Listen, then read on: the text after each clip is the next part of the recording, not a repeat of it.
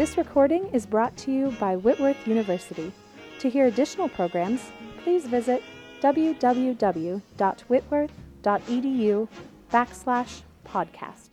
Uh, first of all, let me welcome all of you tonight. Uh, this is being sponsored by the Political Science Department. We believe in the Constitution. Uh, so, welcome, all right. Um, Julia's talk tonight is about difference, differences.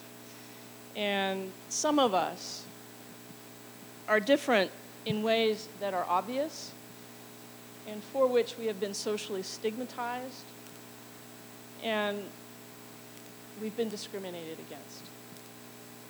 Some of us are different in ways that are not obvious. And unless we choose to tell you our story, you may not know how we are different. Those of us who are different know how life giving it is to have someone speak up who doesn't share our difference. Someone who speaks up publicly, not just behind closed doors. Someone who writes publicly. Someone who, those of us who sit in classes, who are students, those of us who are faculty or staff, and sit in meetings, and we wait for someone to speak up who is not like us. That is life giving. That is what Julia has done. So it's my pleasure for Julia to come up here tonight. Thank you. Thank you, Dr. Lee. Um, I'm always so grateful when she does the introduction for me. And I'm so thrilled to see so many people here eager to celebrate the Constitution. yeah, I know, I know, I know. Some of you because of class, but mostly because it's the Constitution, right? So we are required by law to celebrate the Constitution on this day.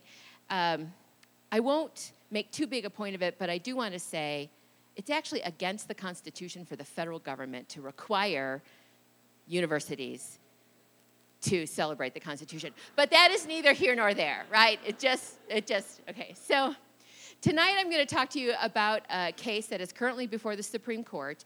It is going to be argued this fall and it's going to be decided and handed down in the spring. And it's a case that highlights the tension between the uh, civil rights of the LGBT community who want to be treated fairly and uh, without discrimination, and the religious freedom rights of conservative Christians who want to be free to live out their faith in the way that they feel called to do so.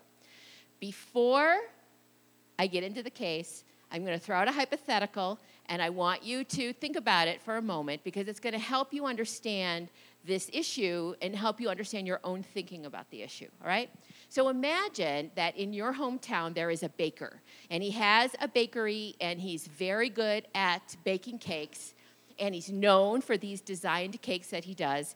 And one day into the store comes this guy who's covered in tattoos. He's covered in swastika tattoos. And he says to the baker, I would like you to make me a cake. It's the Nazi anniversary, and I want the cake to say HH, and uh, we will not be replaced, and I want swastikas on the cake. And the baker looks at him and he says, I'm a Christian. I will not make that cake. And the guy goes away. Right? Story number one. Story number two. The next day, Two guys come in. They come in with one of their mothers. They have a big book where they've clearly put a lot of wedding material into it. They're very excited about this wedding. It's a gay couple. They're going to get married. And they say to the baker, We're so excited about the cakes that you make. And as soon as they get that out, the baker says, No, I'm a Christian. I don't believe in same sex marriage. I won't do that cake. All right? So, are these two scenarios the same story with the same issues?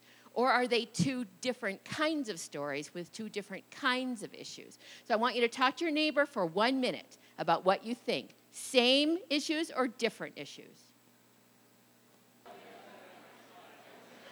Okay, okay. Now, I'm not going to tell you the answer right now about how the law treats them, but that's where we're going to go in, in the midst of this talk, right? So let me tell you about the case.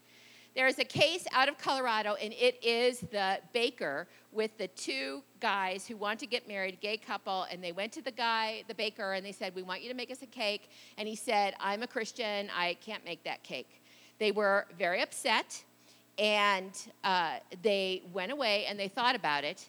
And eventually, what happens is this big lawsuit that has made its way up to the Supreme Court. Now, this is not a lawsuit between the gay couple and the owner of the bakery. Instead, it is a lawsuit between the state of Colorado and the owner of the bakery because the state of Colorado has a state statute that says if you have public accommodations, meaning if you have a store or a theater or a restaurant, if you engage in public accommodations, you must do so without discriminating against the people who come into your store on the basis of gender, sexual identity, race, and a number of other things. There is another case that comes out of our state, the state of Washington, that has also gone up to the Supreme Court, and many of us think that the judges are going to uh, combine the two cases. So I want to talk about both of them. This case, there is a flower shop in the Tri Cities. And the owner of the flower shop is very happy to sell flowers to whomever and has sold flowers to a gay couple in the town. And then one day, the gay couple decides that they're going to get married, and they go to Barronelle Stutzman, who is the owner of the store, and, say, and they say, We're so excited, we're going to get married. We would like you to do our flowers. And she says, No, I'm sorry. I'm a Christian. I don't believe in same sex marriage. I cannot do the flowers. So, this, uh, in our state, we have the exact same kind of statute as the one in Colorado. It is a public accommodation, non discrimination statute. And we have a case where it is the state of Washington has brought a case against the flower shop and has said you violated our state statute, so it's gone up to the Supreme Court. All right? So they're both before the court. Now, you might be thinking, this is a, these are cases that are really about hate. And I like there's all this hate against the LGBT community, and this is just an example of it. Okay? Or there's all this hate against the religious uh, Christian, the conservative Christian, and this is an example of it. And what I want you to do is to try to separate yourself from that perspective, if that's what you're thinking, and dig a little bit deeper. So, look at these pictures. You have a wedding cake and you have wedding flowers. And this is one of the questions Is this art? Is this an expression? Or is it simply commercial goods, right? So if you stand in the shoes of the baker and the florist, the baker and the florist are saying, Look, we are happy to sell our goods to anyone who comes into our store. But when you talk about a wedding, you're talking about our artistic work. And the government should never pass legislation to manage our artistic messages. Tell us what we may say, tell us what we may not say. And I'm sure if you ask artists here in this room, do you think that the government should have the freedom to pass a law that limits what you may do with your art, those of you who are artists are going to say, no, absolutely not. Right? So that's one perspective. But then when you stand in the shoes of the gay couple, the gay couple will say, look, there are two reasons why that analysis is just subterfuge, right? First of all, you don't know what it's like to go into a store and be told we can't serve you because of who you are. That is a humiliating experience. And because that happened in this bakery and in the flower shop, we who are gay and in our community, we could go into any kind of store and we might be told, you have to leave, we're not going to serve you.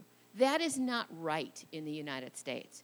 And secondly, it's subterfuge because if you look at what the flower florist is doing and what the cake person is doing, they are serving everybody except the gay people. They're not using their religion to say, I'm going to serve only people who I think are in a conservative, Christian, biblically inspired marriage. They're serving everyone. They're serving people of all kinds of different backgrounds. They, in, these cases have come up all across the nation, and one of the photographers, uh, who was a conservative Christian photographer didn't want to do same sex marriage, had done photographs at a wedding where the people had been married several times, and one of them had uh, had killed his first wife and had spent 20 years in prison, and then got out of prison, and then married another one and wanted flowers, and totally fine, right? They won't serve the gay couple, but totally fine to serve this other couple where a murder had occurred. And even they even do dog weddings. Like you know some people so sorry who love their dogs so much like they put outfits on their dogs. Come on, let's see hands. Like we know they're out here. They put outfits on their dogs, and some of them are like, oh, my dog should marry your dog. Wouldn't that be so cute? We could have a little cake. It would be a little so. So florists and cake people are doing dog cakes, but they're not willing to serve the gay community.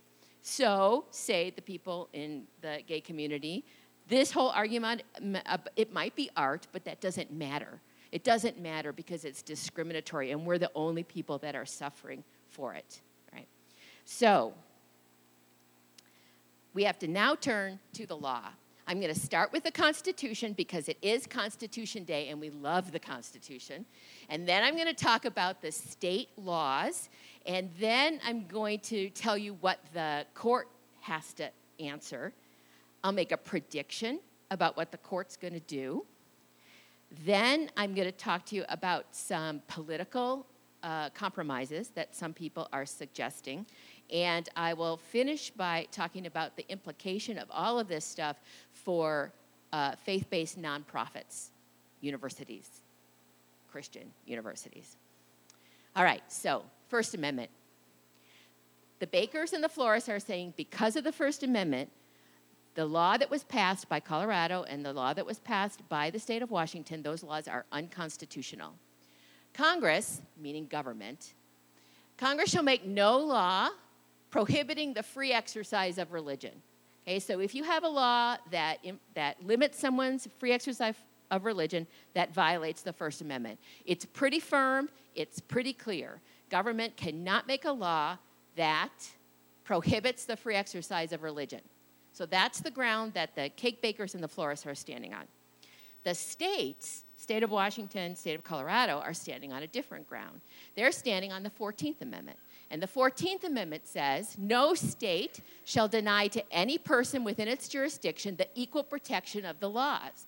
So they're saying gay people, along with people of color, along with people who have physical and mental disabilities, along with veterans, along with a whole bunch of others, they have dis- uh, suffered from discrimination. And so we have to pass some laws to make sure that they are protected. And that's what we're doing with these state public accommodation, non discrimination laws. So, what does that law look like? So, you've got the Constitution flying up against the state law. Lots of words up there. I put the Washington state statute here because we're here in Washington and I just want you to know what our state is doing.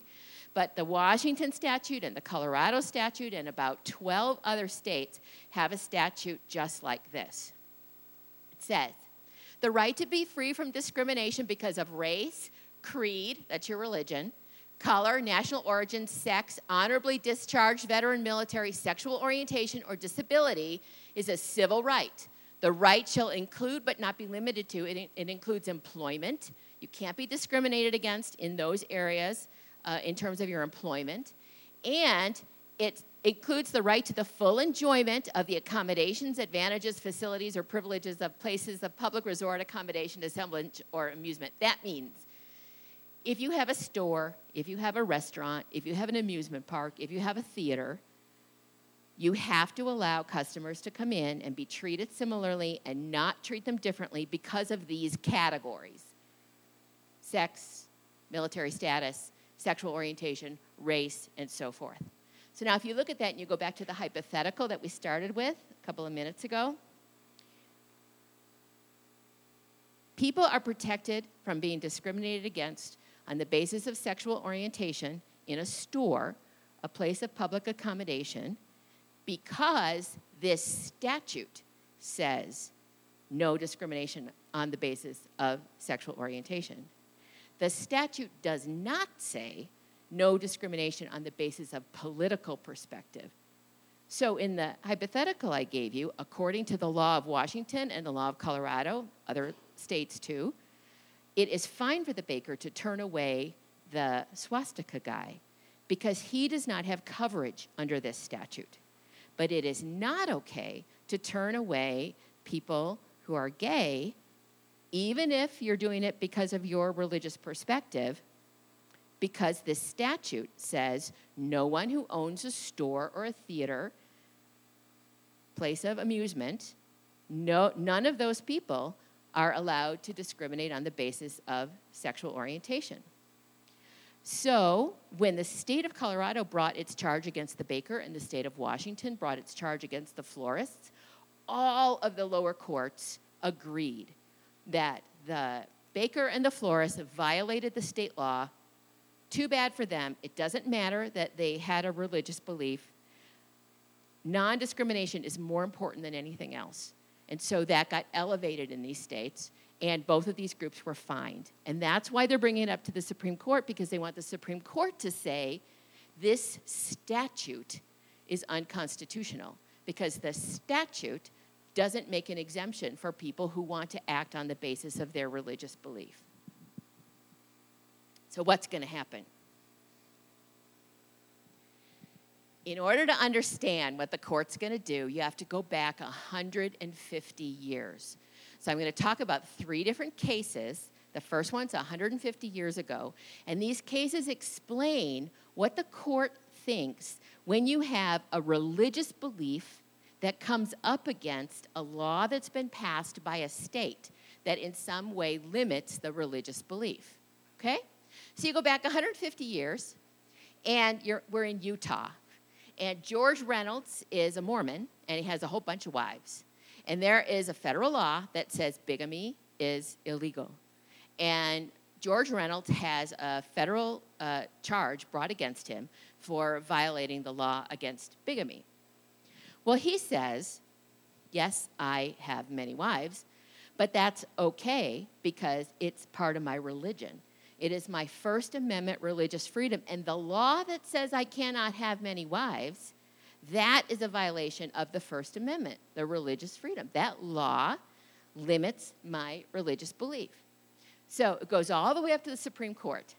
And the Supreme Court, you know, takes it very seriously and then says, no. We understand your argument. Like, we understand your point, but we, we are not going to side with you. And that's because Belief and action are two different things. Under the First Amendment, you can believe whatever you want to, but you are not allowed to act in whatever way you want to. The government has the right to limit the way that you act because belief and action are two separate things. And the judges use this phrase, and it's important to keep this in mind as we continue to talk. The judges say this is a neutral law that does not target a religion. It's a neutral law that everybody has to obey. And because it's a neutral law that does not target a religion, the law stands. It doesn't matter that Reynolds has these wives because of his religious belief, and Reynolds went to jail, right? So that's the way the Supreme Court approached it 150 years ago. Well, you can imagine religious people were not very happy about that. And over the course of a long time, they tried to get some other cases coming up through the courts and to get to the Supreme Court to try to develop more protection for people of religious backgrounds. And a test starts to be developed in the 1920s. And the very best articulation of the test is in a case called Wisconsin v. Yoder from the mid 1970s. So, Wisconsin v. Yoder, this is what happens. There are a group of Amish people that are represented by the Yoders in this case. And they uh, have their children in the public school until the age of 12, up until about eighth grade. The state of, of Wisconsin, they live in Wisconsin, the state of Wisconsin says we have compulsory education until the age of 16. You have to put your kids in school Public school, private school, we don't care. But they have to be in a school until the age of 16. And the Amish said, no, that violates our religion. because if we keep our kids in the public school system or even a private school system, they are going to become a culture to the dominant culture, and we want them protected and we want them raised under our own worldview and our own religious belief. And this law that requires them to be in school past the age of 12 up to the age of 16, that violates our religion. Now, the state of Wisconsin had some sympathy for them, and so the state of Wisconsin brought a charge against them, criminal charge, and charged them $5 and said, All right, let's take this up to the Supreme Court and let's see what the Supreme Court says. So it goes up to the Supreme Court, and the state of Wisconsin says, Hey, remember the Reynolds case? The Reynolds case said belief and action are two different things. You can believe whatever you want, but you're not allowed to act however you want. And so our statute it does not target religion. Everybody has to obey it in the same way. And we should win if you look at uh, the Reynolds case. Supreme Court says, you know, we read the Reynolds case. We don't agree. We think that they did not sufficiently protect religion under the First Amendment because belief and action are not always separate. Belief and action are intertwined. Sometimes belief compels action. And if belief compels action, you have to protect both the belief and the action. On the other hand, said the court, if you're going to protect action, there might come some situations where the religious action is really going to hurt society. And we don't want to protect religious action if it's really going to hurt society. So there are some situations where most of the time we're going most of the time we're going to side with religion and protect religion but there are some situations where we have to say no religious people you do not get to act for example let's say that your religion had has uh, you killing the young boys on your street because you want to emerge as the matriarch wicca of the street so you're going to kill all the boys on the street well the government's going to say no can't do that you're going to go to jail if you try so says the Supreme Court, we're going to develop something called the strict scrutiny test. The strict scrutiny test. Is this going to be our method for deciding when religious belief is going to be protected and when it isn't? And the strict scrutiny test has two different uh, elements. The first element is the government, the state of Wisconsin, has to have, I can hardly keep a straight face while I say this, has to have a really, really, really, really, really important reason to limit religion. Really, really, really, really, really important. It has to be compelling, right? So the first leg is it has to be, the government has to have a compelling interest. And the second leg is the government has to achieve its compelling interest by using the least restrictive means possible. There has to be a really good fit between the interest that the government has and the means that the government uses to achieve its interest. So let's apply strict scrutiny in the Wisconsin case. What is the interest of the state of Wisconsin to say everybody has to be in school until the age of 16? Wisconsin said, because we care about citizens. We care about citizens, so we want all the kids to be in school until 16 so they become excellent citizens. So the court says, hmm, is that a really, really, really, really important reason? Is that really, really important? And they say, yes, of course it is. Citizenship is really, really, really, really important. It's compelling that governments care about citizenship. So the first leg of the strict scrutiny test is passed. But the second leg is this Has the government taken the least restrictive means possible to achieve its really, really, really, really important interest of having excellent citizens? And this is where the court said, no, no. And all you have to do is look at the Amish kids. Those Amish kids who got out of school at the age of 12, they are excellent citizens. They are fantastic citizens. They were raised to be fantastic citizens by their community. So there's all kinds of ways to have good citizenship, and putting kids in school is one way, but there are other ways too. So there's a bad fit between the really compelling interest of good citizenship and the rule, which is everybody has to be in school until the age of 16.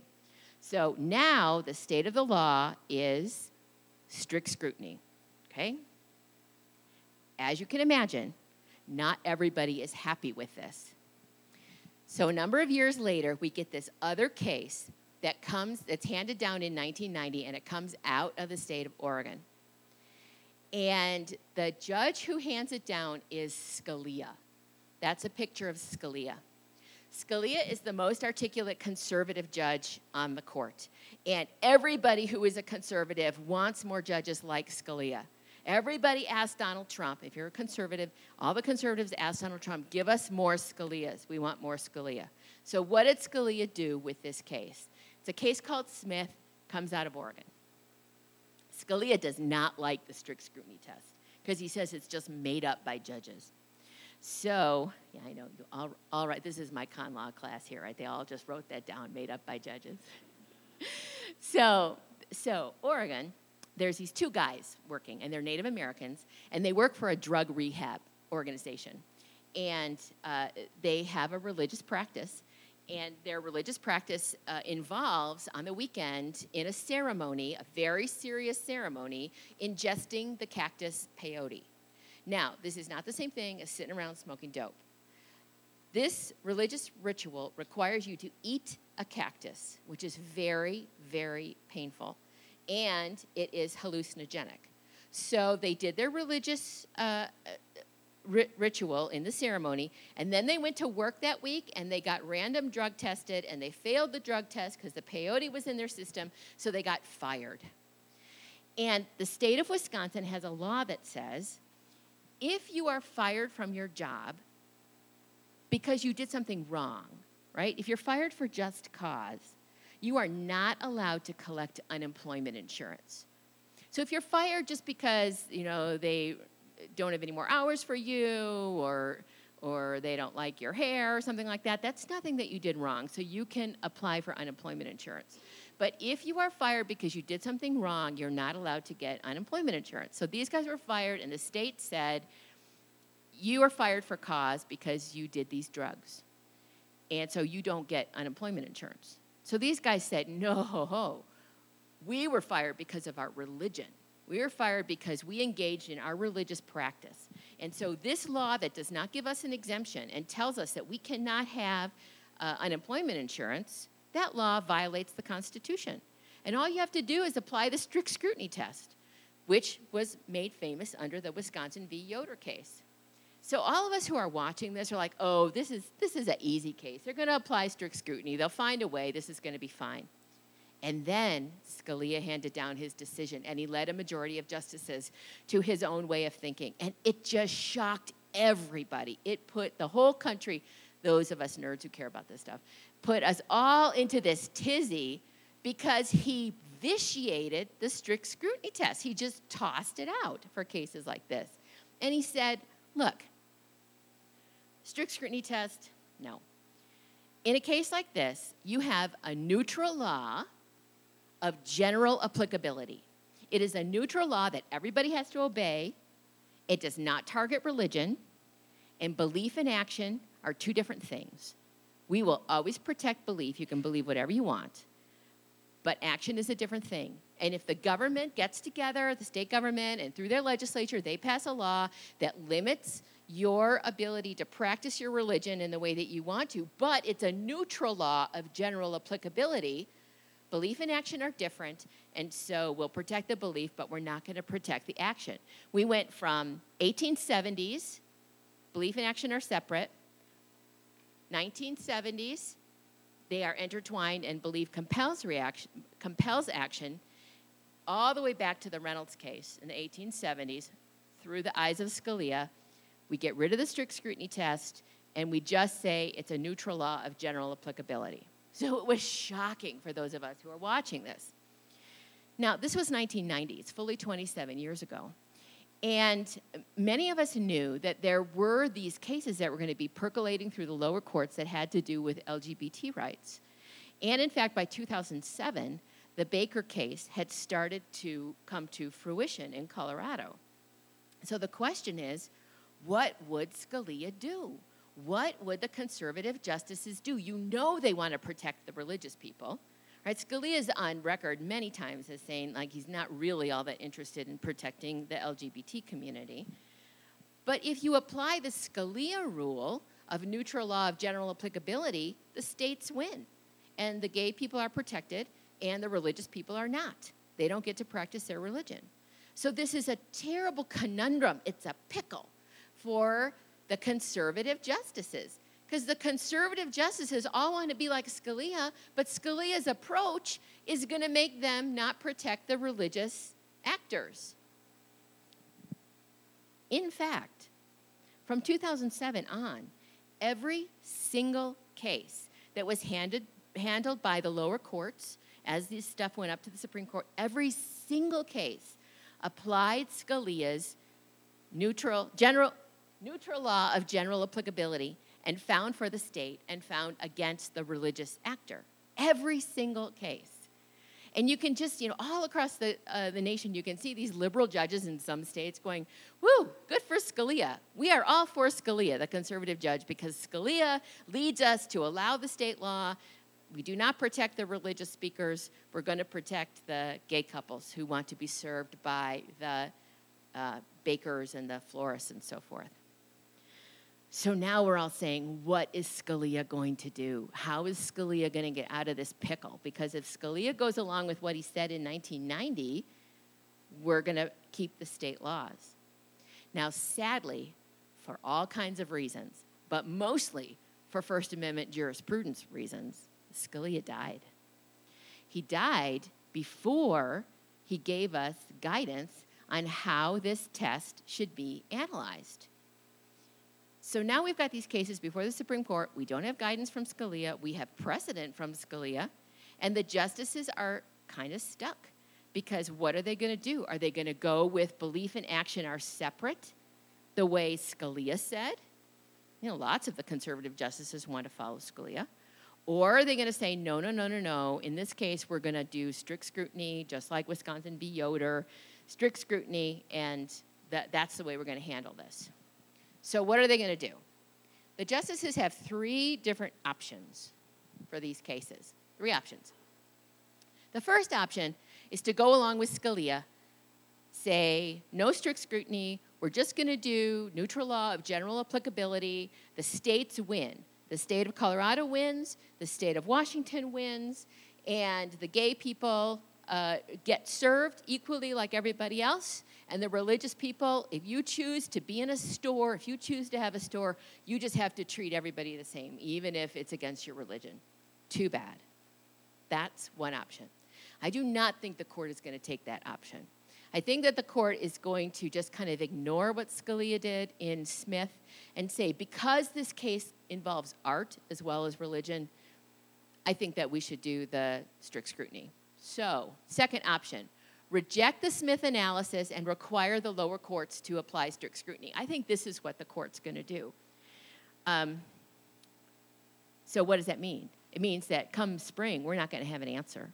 Come spring, this case is going to go back to the lower courts, and they're going to have direction from the Supreme Court to say apply strict scrutiny, but they have to take all kinds of testimony to see what is the really, really, really important interest, and is, has there been the least restrictive alternative? They're going to, it's going to take fully a year or two for the lower courts to apply strict scrutiny. And they're going to apply it unevenly across the nation, and the whole thing's going to end up back in front of the Supreme Court about five years from now.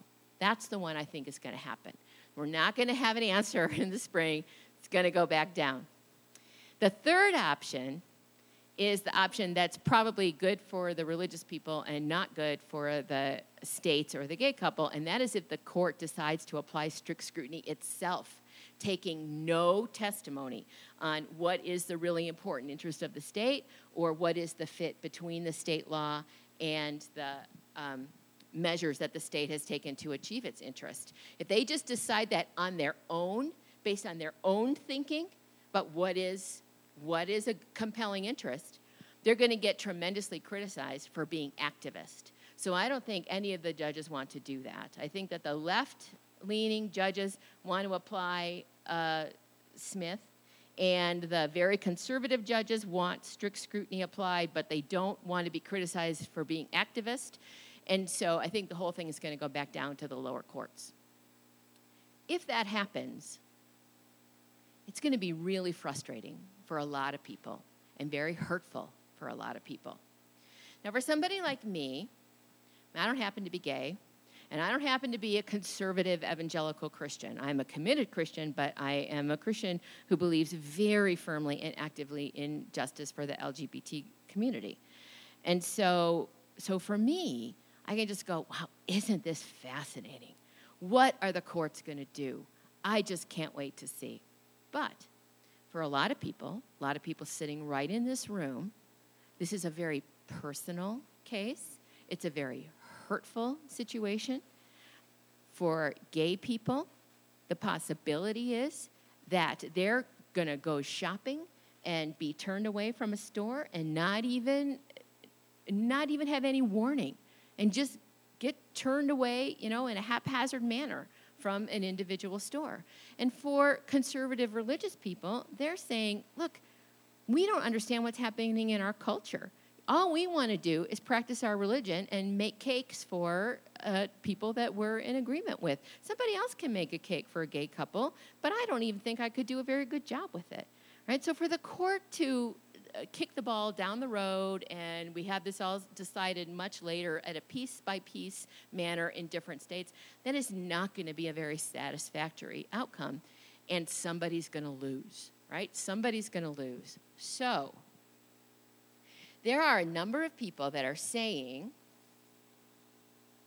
instead of having this all just be fought in the courts, where you're going to have a winner and a loser, and you can't really have any control because we don't know what the judges are going to do, let's try to come up with a political compromise. If we can come up with a political compromise, now, with a compromise, everybody's going to lose something, but everybody's going to gain something too. So let's try to come up with a political compromise that makes everybody at least a little bit happy.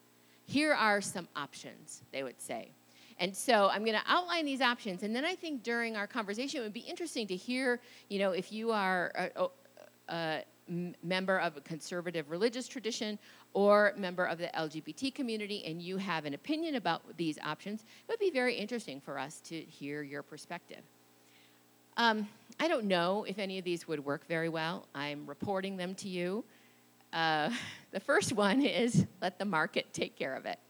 So, what these people say is look, this is not like the 1950s where black people were sitting at a cafeteria uh, counter and they were not getting served. The reason it's not like the 1950s is because the demographics have changed across the nation, and particularly with your generation, there is much more sympathy and empathy with the LGBT community. And, you know, if you let the market take care of it, people who are being excluded exclusionary with their store practices, they're going to suffer. And a lot of them are just going to change their mind and open their services to everybody because that's going to be better for them economically. And a good example of this is the Arlene Flowers store in the Tri Cities. Arlene Barronelle Stutzman, who owned the Arlene Flowers store, was hit with a $2,000 fine by the state of Washington. Now, $2,000 is nothing, and there were conservative Christians across the nation who all, all volunteered to pay it for her. So $2,000 is nothing, but she went out of business immediately because of market forces, because there were so many people that were so angry about her refusal to do flowers for this uh, same sex couple. Uh, she was no longer able to have her business. So these people say, look, be really aggressive in the market with the internet and Facebook and Snapchat, Pinterest, whatever all that is. You can really have an influence on your community. And so get engaged in the market. Again, I have the freedom of saying, oh, isn't that interesting? But it doesn't impact me. And, and so I want to be careful about saying, oh, that's a good option. You know, I'd, I'd like to hear from others. The next one let's make a let's make a compromise that allows employment freedom so that Christian employers, whether they're nonprofits or for profits, Christian employers can hire whomever they want. Right now, nonprofits can hire whomever they want according to their religious belief, but for profits cannot.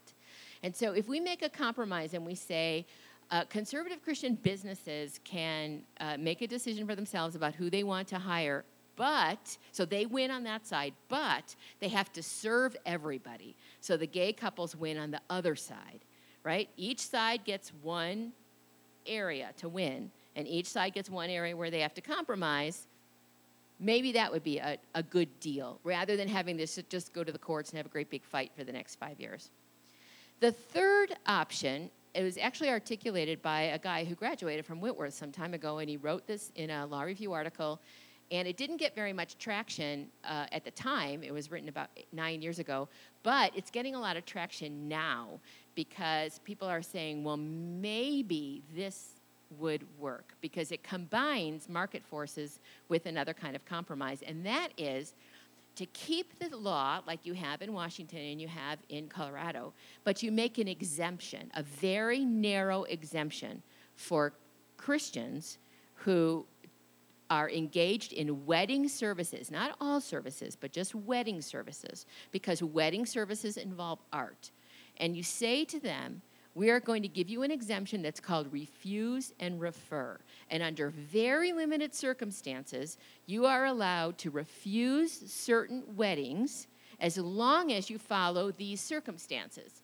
Uh, first of all, it has to be a personal service, a personal service where you personally bake the cake or you personally do the flowers, not some worker, somebody else, or like with you know Dunkin' Donuts, the big bakery, they don't have a personal person developing the donuts. But if it's you personally doing it and it's a small organization, and uh, it, and you have open advertisement. You have an advertisement in the window that you are one of these businesses that does not uh, serve everybody equally, right? So there's no surprises. Everybody knows that there, and you open yourself to market forces being angry with you, and you refer within a certain distance, right? You say, look, I can't do your cake. I don't believe in same sex marriage. I'm saying no. But Susie down the road is much more woke than I am. I know, I used that right, didn't I? I've, I've, I was debating whether I, I had enough credibility to use that word. You think it's good? Okay. So I'm going to send it down to Susie down the road, and Susie's going to make you a beautiful cake. Susie can do a great job for you.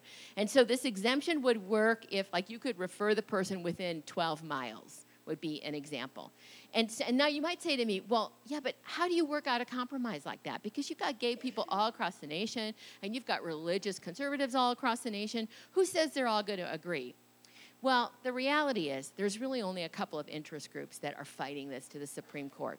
Barronelle Stutzman and the guy who made the cake, they don't have the money to fight this all the way to the Supreme Court. They don't even really have the interest to do that.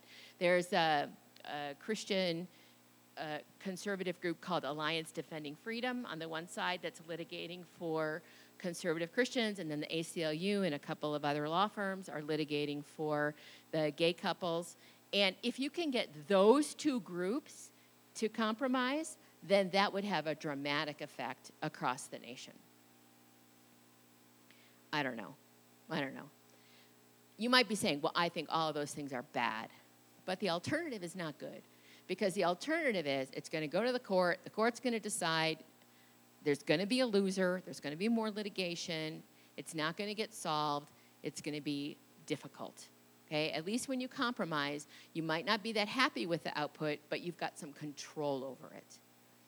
And it's very possible that within a generation, it's going to be a non issue, right? It's possible. So, those are the political compromises that are out there. And the last thing I want to say before we have conversation is what does all this mean for institutions that are faith based nonprofits? Are faith based nonprofits going to be impacted by this case that goes before the court? Are they going to be told that they had to have to act in certain ways? Lots and lots of faith based nonprofits, including Christian universities, are, are sort of getting each other all riled up and scared about what's going to happen with this case, what's going to happen. Now, I would say I've studied this for a very long time, and the jurisprudence that protects, the First Amendment jurisprudence that protects nonprofits goes back 200 years. It is very, very solid. So, in the short term, I would say this case will have no impact, none, on faith based nonprofits. But that is not true for the long term. And I, I think things are going to change no matter what the court does in this case. And the reason I say that is because when you look at the issue of race, things changed. Over the course of many, many decades. And I'll give you an example, which is the Bob Jones University example, and then we'll throw it out for some discussion. So, you know, since the Civil War, our country has been engaged in a lot of different sorts of efforts to uh, have uh, non discrimination on the basis of race, right? Lots of it has been unsuccessful, but there's been efforts at a lot of different, a lot of different levels. And uh, Bob Jones University is a very conservative Christian university that has a rule that says we allow people of all races to come here, but you may not date across racial lines. So, and they say this applies to everybody equally. Whites can't date uh, African Americans, Latinos, and African Americans can't date whites or Latinos. You have to date within your race because of their understanding of Scripture. It's funny to me, like I'm watching your faces, and some of you are just looking horrified. But but for me, I lived I lived through all of this. I can remember this. And so Bob Jones uh, said, "This is this is our religion, right? And nobody has the right to be upset about it because everybody has to obey the rule." Well, there was a lot of discussion about how should we treat this Bob Jones. Like, should they be allowed to have this kind of a religious uh, action? And there was discussion about taking the right away from them using federal legislation. And what was decided is that they were just going to leave it alone. And, you know, we'd just see what happens with Bob Jones. But the IRS did not take that approach. The IRS said, look, there are groups that get huge, huge tax exemptions. And Christian universities they get tax exemptions.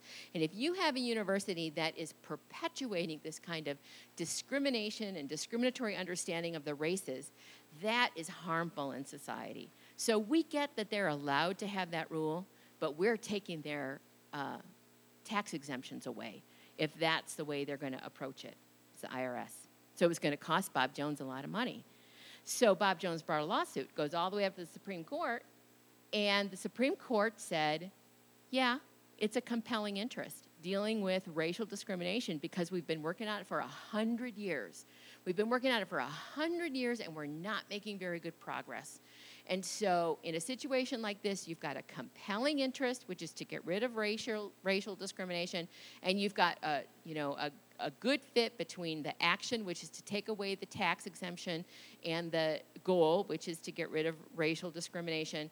And so, Bob Jones, if you want to have this rule, fine, but you're going to lose your tax exemption. It goes up to the Supreme Court. Supreme Court says, because of the strict scrutiny test, uh, we say that this law fails this law passes the strict scrutiny test, and so Bob Jones lost its tax exemption. How long do you think it took Bob Jones to change its mind and say the races can date each other? Right? Within a decade. Within a decade, that had changed, which shows you the power of the law. Now, lots of you are in my classes, and sometimes we talk about whether or not the law is really all that powerful to change the way people think. But this case always, uh, always brings me up short because it is an example of how the law can change people's minds. And so it is my prediction that, like, when I'm dead and gone, you know, 40 years from now, 25, 40, 50 years from now, I think, yeah. Uh, it, it's the courts are going to approach LGBT in the same way that they're approaching race right now. And I think it's perfectly predictable that the courts are going to say to institutions like Whitworth if there's any way in which you're discriminating against people on the basis of their sexual orientation, we're going to take your tax exemption away. But that is decades and decades in the future. So there's lots of time to enter into compromise, to try to figure out how to deal with the different sorts of interests.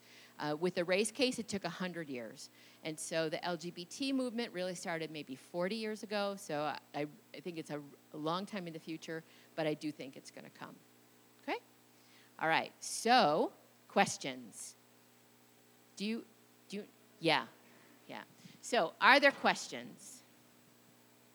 Yes, real loud. I'll do this one. So, at the beginning of the lecture, you um, said that businesses can discriminate on the basis of political belief. So if either the florist or the baker had discriminated because um, these homosexual couples presumably um, believed in, yeah, we're Democrats, would that be a legitimate form of discrimination?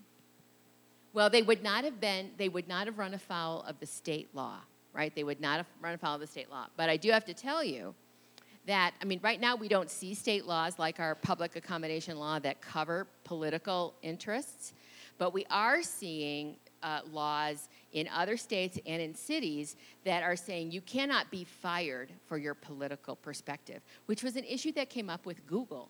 You remember Google uh, just a couple of weeks ago, it had this guy who put out this manifesto about, you know, getting uh, about how we shouldn't have all this. what I'm forgetting that? We shouldn't have all this, you know, racial sensitivity and gender sensitivity and all this, you know, action to diversity action because it, you know, women weren't going into tech for natural things, and people got really, really mad at him, and he got fired. So there was all this discussion in the legal community: is it okay to fire somebody on the basis of their political beliefs? Because that's a you know political cultural belief. And there are some states and some cities that are experimenting with laws some cities have them that say you cannot fire people on the basis of political belief so there's experimentation about that but we have not seen it in the public accommodation field yet now, if this really is interesting to you and you want to lobby for something like that and you want to protect people on the basis of their political view, you can have an addendum. You can lobby for an addendum to the state non discrimination law, right? That's how sexual orientation got added to the one in Washington. Does that answer your question? Other question? Way up there. Up there.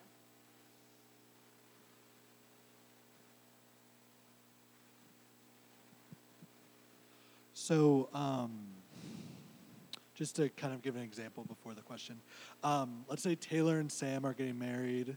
Taylor goes to the baker alone, asks really, really nicely, "Hey, I want this cake made for a wedding I'm having in X days or whatever." The they agree on a price. The cake gets made. Day of delivery. Can the baker, or I guess that's what is being argued in the case, but um, can the baker turn around and say, no, no, no, um, as soon as they see that Samantha and Taylor are getting married? Yeah. So it's an interesting question. It's one of the reasons why I love being a lawyer because like you get all these hypotheticals and they're so fascinating. In a case like that, you've got contract law. Once they make a contract, the contract law supersedes. Uh, so if they have a contract, I would say no. They can't get out of it at that point because they've made the contract and, it, and it's been paid for and they, they get the cake. But, you know, if it's before the cake is made, then, and there's no damages, then, then maybe. Yeah, just an observation and a, hopefully a comment from you. Um, you were speaking of Bob Jones University and the leverage of the IRS in being able to bring about a change. We now know that the IRS is weakened. We now know that they are not even in a position to enforce the rules regarding what happens in tax exemptions in churches, let alone universities and colleges that are religiously affiliated. So I wouldn't want to count with you on the IRS 20 years from now to be the leveraging factor in bringing some equality. That, that would be my first sort of observation. A question I have is, and this may be absolutely unrelated, did the change from just using the expression freedom of religion change the circumstances or the perspectives when it went to religious freedom, which is now being used. Yeah. I don't hear freedom of religion. Yeah, I, I I, hear- I, I'm going to say no, because, because when people talk about religious freedom, they are usually they don't know very much about the Constitution, and I think that it used to be that people understood the Constitution and the cases more fully, and so they used phrases differently. So, so I don't see that. On your first point, though, I mean, you're making an assumption about what I think should happen. And, and, and I want to clarify what I think should happen, right? I, I uh, am really not in favor of governments using the IRS to twist people's perspectives. I am very much on the side of the LGBT community in this situation But I also understand the point about art by conservative Christians. And I think a political compromise is going to achieve more faster than relying on the IRS or using the law as a tool either way. I mean, I do think leaving this in the hands of the Supreme Court is not it is not going to bring solution for either group in a way that's going to make either group feel good about it. I think that put leaving it in the hands of the Supreme Court is just, you know, it's it's going to bring a lot of hurt for a lot of years. All right, we're going to take one more question because our con law class, we're in the middle of our con law class and we have to beat it back upstairs to finish our class. Yes, sir. Um, I have kind of a connection that might kind of lead into a question, but I think that what the gentleman up there had to say um, kind of plays interestingly with the concept of art and expression. Um, in his scenario, it seems as if the baker um, was making the cake as if it was for a straight couple. Um, there was no way, based on the art, based on how they were making the cake, that you would have known whether it was a straight couple or a gay couple. So in that situation, um, I'm not really sure if, at least in my opinion, if the art that's being produced is specifically. I, I don't, maybe maybe the intention behind it Mm-hmm. being made for a gay couple. Um, do you kind of get what I'm what I'm I, kind of I leading do, and, towards? and let I'm not me sure how to let me build on that a little bit because because what commentators are saying is that if you're going to say baking a cake is expressive and it's art, you have to ask yourself what is being expressed. And and if you go to a wedding and you ask yourself who made the cake, are you making an assumption that the cake baker has the same political, theological view of marriage? No, of course not. This, the expression is, the, is an expression by the couple, right? They're the ones who are coming into the bakery with their folders. Now, I didn't have this kind of a wedding, like I didn't have the, so I have no idea what it's really like. But I've seen pictures of people coming in with their folders that they've been working on for years about what the cake should look like, and I want these flowers, and you know, that's the expression of the couple. It is not the expression of the baker. And that's an issue that's going to be argued right to the judges. And I think that that's going to be very powerful for some of the judges to lead them to say, look, it may be art, it may be expressive, but it's not really expressive. It's not so expressive that it that it pales in comparison to our concern about discrimination. Because what happens if they decide that a baker gets to say, I'm not serving you because you're gay? What's the very next thing that's going to happen? You're going to see the theater owner saying, you, we're, we're not letting you in, and, you know, if, if you're going to hold hands. And then you're going to say, we're not letting you in because you're a black man married to a white woman. And we're with Bob Jones with not having cross racial marriages, right? You're going to see, I hate using this phrase, but it's a legal phrase. You're going to see a slippery slope like we have not seen in a very long time. And I think all the judges know that that's true.